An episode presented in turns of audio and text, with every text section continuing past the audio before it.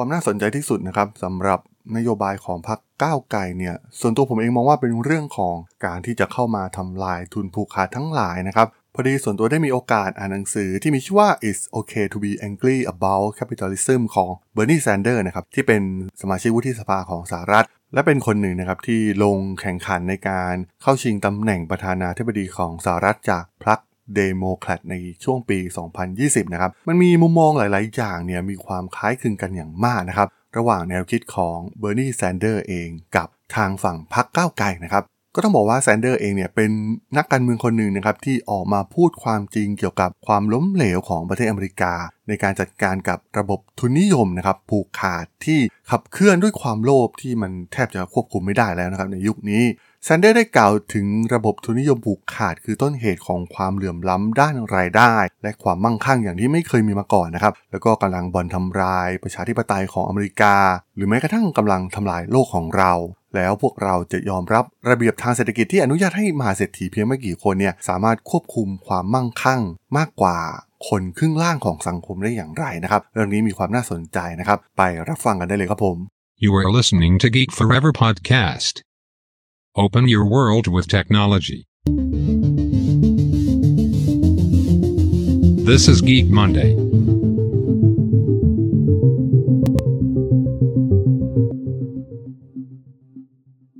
สวัสดีครับ ผมดนทลาดนจากดดนบล็อกนะครับ และนี่คือรายการกิ๊กมันเดย์นะครับ วันนี้จะมาคุยข้ามมาเรื่องการเมืองกันบ้างนะครับ เป็นหัวข้อที่น่าสนใจนะครับ ที่นโยบายจากพรรคเก้าไกลที่ชนะเลือกตั้งในครั้งนี้นะครับ มันมีนโยบายหนึ่งที่ถือว่าน่าสนใจนะครับ แล้วก็มันทำได้ยากมากๆจริงๆนะครับใน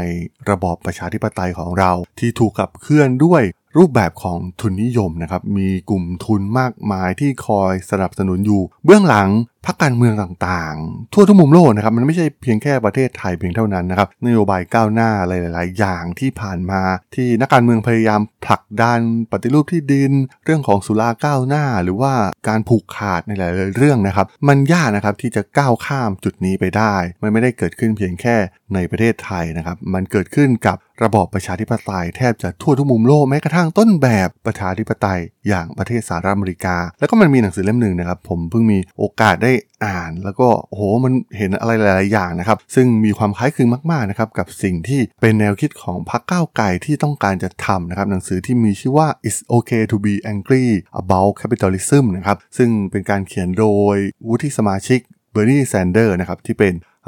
หนึ่งในคนที่เข้ามา ช่วงชิงตำแหน่งประธานาธิบดีนะครับเป็นตัวแทนของพรรคเดโมแครตนะครับแต่ว่าในการหาเสียงเพื่อเป็นตัวแทนพรรคเองเนี่ยเขาก็ได้แพ้ให้กับโจไบเดนไปนะครับอย่างที่เราได้ทราบกันว่าสุดท้ายผลการเลือกตั้งในปี 2020 โจไบเดนเองก็สามารถเอาชนะโดนัลด์ทรัมป์ไปได้สำเร็จนะครับแต่ว่าต้องบอกว่าแซนเดอร์เองเนี่ยเป็นคนหนึ่งนะครับที่เป็นคนที่ออกมาพูดหลาย ๆ เรื่องนะครับเกี่ยวกับระบบทุนนิยมผูกขาดนะครับ ว่ามันกำลังส่งผลร้ายต่อสังคมประชาธิปไตย หรือแม้กระทั่งสังคมโลกของเราได้อย่างไรนะครับ แต่ว่ามุมมองนี้มันน่าสนใจนะครับ ผมต้องการเปรียบเทียบกับสิ่งที่เกิดขึ้นกับรัฐบาลจีนในการทำลายทุนผูกขาด ในช่วง2องสปีที่ผ่านมาเราจะเห็นข่าวใหญ่นะครับมาเศรษฐี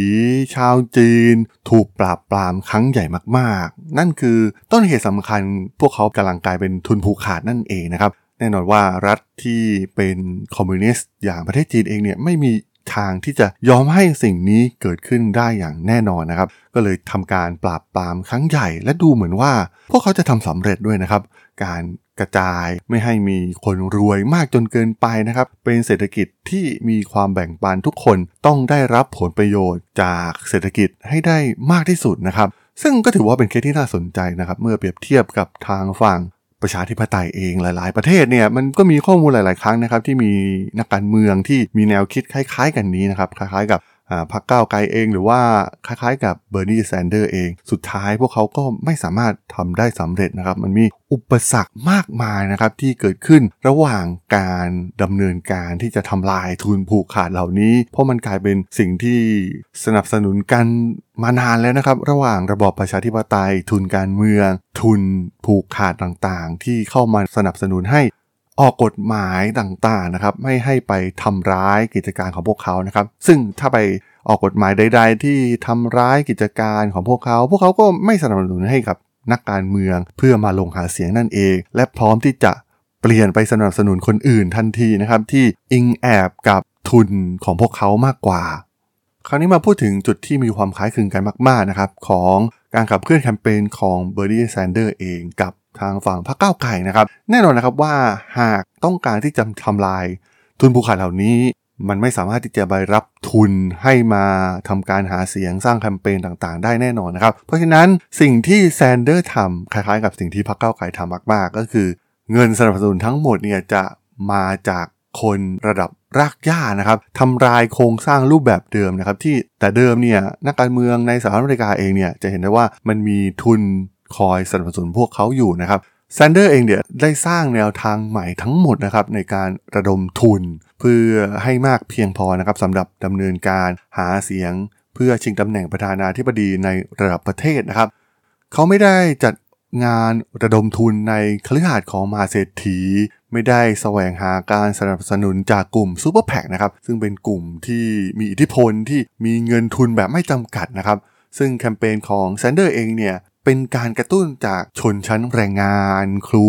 พนักงานไปรษณีย์พนักงานคลังสินค้าของอเมซอนพยาบาลเจ้าของธุรกิจขนาดเล็กเกษตรกรนะครับมีผู้บริจาคมากกว่า 2 ล้านรายนะครับที่บริจาคเงิน 10 ล้านครั้ง เฉลี่ยอยู่ที่ประมาณ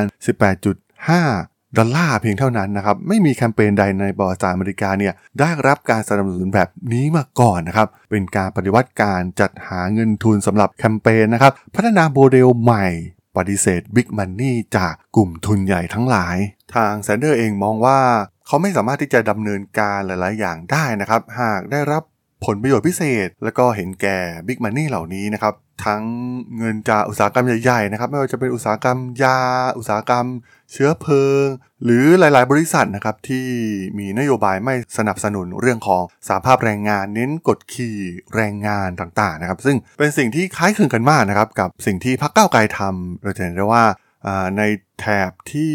พี่น้องแรงงานในหลาย ๆ จังหวัดเนี่ยนโยบายของพรรคก้าวไกลเนี่ยมันค่อนข้างชัดเจนมากนะครับสนับสนุนพวกสาภาพแรงงานค่าจ้างขั้นต่ำหรือว่าสวัสดิการต่างๆนะครับให้กับกลุ่มแรงงาน ซึ่งกลุ่มทุนใหญ่มันไม่ชอบอยู่แล้วนะครับ เรื่องราวทำนองนี้ เพราะฉะนั้นการหาเสียงการ ระดมทุนเนี่ยก็ต้องใช้จากบุคคลทั่วไปเป็นหลักนะครับ แม้จะทุนไม่สามารถที่จะสู้กับกลุ่มทุนยักษ์ใหญ่ หรือว่านักการเมืองที่มีฐานเสียงจากทุนยักษ์ใหญ่ได้เนี่ยแต่ว่ามันก็ต้องทำเพื่อให้สามารถมีอิสระได้เต็มที่นะครับ เมื่อได้รับตำแหน่งจริง ๆ ในท้ายที่สุด รวมถึงเรื่องราวของโซเชียลมีเดียเองนะครับแนวทางใหม่ของแซนเดอร์เองนะครับ ก็คล้ายๆกับสิ่งที่พรรคเก้าไกลทำก็คือเผยแพร่แนวคิดใหม่ๆ ให้กับคนจำนวนมากให้ไปได้ไกลที่สุดเท่าที่จะทำได้นะครับ ใช้นวัตกรรมในเรื่องของโซเชียลมีเดียเอง ที่เป็นนวัตกรรมใหม่ แพลตฟอร์มสตรีมมิ่งสามารถสื่อสารโดยตรงกับชาวอเมริกันหลาย 10 ล้านคนได้นะครับ ซึ่งมันอาจจะไม่ต้องใช้ทุนที่สูงมากนัก ไม่ต้องพึ่งพา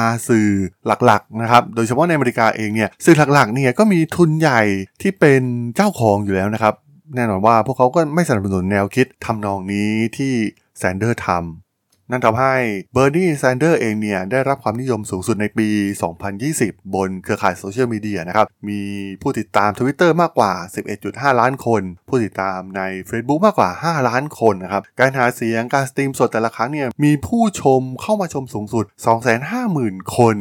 แม้ทุกสิ่งจะดูเหมือนมันจะค่อนข้าง perfect นะครับ แต่ว่าสุดท้ายเบอร์นีแซนเดอร์เองเนี่ยก็ไม่ได้รับ การคัดเลือกให้เป็นตัวแทนของพรรคเดโมแครตนะครับแพ้ให้กับโจไบเดนไปในท้ายที่สุด แน่นอนว่าการปฏิวัติใหญ่ๆ โดยเฉพาะเรื่องของทุนผูกขาดที่ทางแซนเดอร์เองเนี่ยต้องการไม่ว่าจะเป็นค่าแรงขั้นต่ำสวัสดิการในเรื่องของ healthcare ต่างๆนะครับสหภาพแรงงาน รวมถึงการผูกขาดของหลายๆ ธุรกิจนะครับอุตสาหกรรมใหญ่ๆ ในสหรัฐอเมริกา ทั้งอุตสาหกรรมยา อุตสาหกรรมเชื้อเพลิง น้ำมัน แม้กระทั่งเทคโนโลยีเองก็ตามนะครับ อุตสาหกรรมเทคโนโลยีหลาย ๆ แห่งเนี่ยก็ถือว่าเป็นทุนผูกขาดของสหรัฐอเมริกาในตอนนี้ ตัวอย่างเช่น Amazon เองนะครับ ที่การเป็นอีคอมเมิร์ซแทบจะผูกขาดในอเมริกา แล้วก็มีผลอย่างมากนะครับ เขาค่อนข้างที่จะมีนโยบายที่กดขี่แรงงานนะครับพยายามกีดกันทุกวิถีทางไม่ให้เกิดสหภาพแรงงานขึ้นมานะครับ ใช้ทั้งวิธีการใต้ดินบนดินทุกวิธีนะครับ เพื่อให้ ทางฝั่งแรงงานเนี่ยไม่มีอำนาจต่อรองนะครับ ซึ่งเบอร์นีแซนเดอร์เองเนี่ยก็ต้องการที่จะมาต่อสู้กับสิ่งเหล่านี้นะครับ หลายๆนโยบายเนี่ยมันค่อนข้างที่จะเป็นรัฐสวัสดิการคล้ายๆกับสิ่งที่พรรคก้าวไกลทำนโยบายปรับค่าแรงขั้นต่ำเองนะครับที่ทางแซนเดอร์มองว่าอเมริกาเองเนี่ยก็ไม่ได้มีการปรับในเรื่องค่าแรงขั้นต่ำมานานมากแล้วนะครับ ซึ่งเมื่อเทียบกับอัตราเงินเฟ้อตอนนี้เนี่ยก็ถือว่าอยู่ในระดับที่ต่ำกว่าอัตราเงินเฟ้อด้วยซ้ำซึ่งมันคล้ายๆกับ สิ่งที่พรรคก้าวไกลมอง ยกตัวอย่างนโยบายหลาย ๆ อย่างนะครับ ที่ทางแซนเดอร์ประกาศออกมานะครับ เช่น ขึ้นค่าแรงขั้นต่ำของรัฐบาลกลางไป 15 เหรียญต่อชั่วโมง เดินหน้าโครงการ Medicare for All นะครับ รวมถึงให้ Medicare เองเนี่ยเจรจาเรื่องค่ายาตามใบสั่งแพทย์ การไม่เห็นด้วยที่จะทำให้กัญชาถูกกฎหมายนะครับ การปลดหนี้ของนักเรียนนะครับ การให้